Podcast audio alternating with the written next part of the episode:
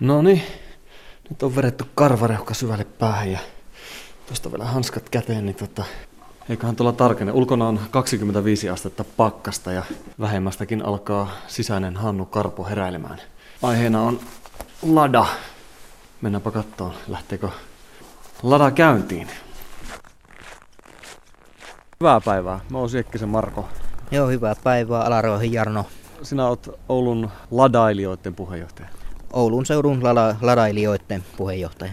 Tässä sulla pihalla komeilee ihka aito lada. Kyllä, 88 vuosimalli 1200 L. On tommonen komian punainenkin. No, tämähän on se niin sanottu tuskanpunainen. Nyt on reilut 20 astetta pakkasta. Lähteekö tuo käyntiin? Kyllä, se vielä tällä pakkasella. Entinen työkaveri Anna sanoi, että sitä ei tarvitse lämmittää, mutta mitä mieltä sinä olet? No ei se välttämätöntä olisi, mutta kyllä se kumminkin ihan suotavaa on. Tuossa nyt tuli jokin aika sitten uutinen, että ladojen tuonti Suomeen lakkaa. Miltä se ladamiehen korvaan kuulostaa? No eihän se koskaan hyvältä kuulosta tuommoinen, että niin pitkä, pitkään ollut kumminkin tuo ladan tuonti, mutta nyt se sitten loppuu valitettavasti. Tätä taidettiin viedä tuonne Venäjän puolelle välillä takaisinkin. Kyllähän ne sinne Neuvostoliiton hajoamisen jälkeen, paljonhan ne vei takaisin. Ja kyllähän niitä vielä tänä päivänäkin hakkevat sitten Afrikan maihin ja tuonne Lähi-Idän suuntaan. Että liekkö se sitten tuota, halavat huollot, varaosat halavat, se on helppo korjata, niin siinä sitten on niitä elementtejä. Minkälaiset ne nämä tekniset ominaisuudet tässä autossa on?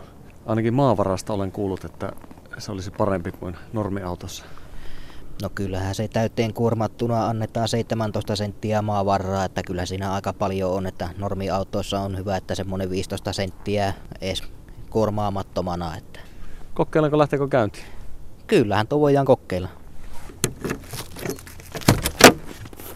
Vähän on kuuraa tullut lasiin. Kyllä se on, kun se on lauantaista asti taas tässä seissy. Komia kojelautat. Joo, se on itse tehty tuossa tuo mittarin tausta. Nätistihän se hyrähti. Kehrääkö Siperian karhu? no, tuleeko sulla täällä paljon, paljon ajeltua?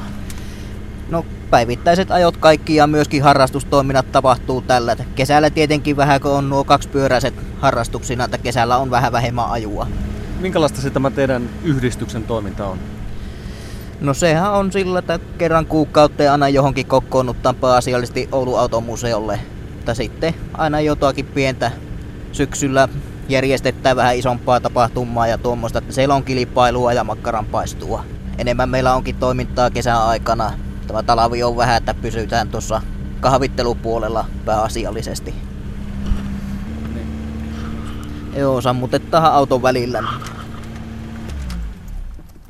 Tämä on ikään kuin Fiatti. No kyllähän se aika pitkälle on, että Fiatin kopio lisenssillä tehty 124 mallin kori tässä on. Että kori on Fiatin, mutta tekniikka on Ladan oma. Mitenkä se tuo aatepuoli? Vieläkö se kulkee tässä Ladan mukana? No minä en noihin kohta itse en sekoita politiikkaa automerkkeihin. Mutta autosta pidät? Kyllä, kyllä. Mikä sitä tekee niin mieluisen? No se, kun joutuu väliin vähän huonompiakin teitä ajeleen toisissakin harrastuksissa, niin siinä sitten sillä pääsee moneen paikkaan, mihin ei normihenkilöautolla välttämättä pääse. Tuolla muuten näkyy olevan kaksi ladaa lumen alla. Joo, siinä on toinen on projektiauto ja toinen on purkuauto tavaraosiksi. Käydäänkö katsoa vähän lähempää? Kävästään katto.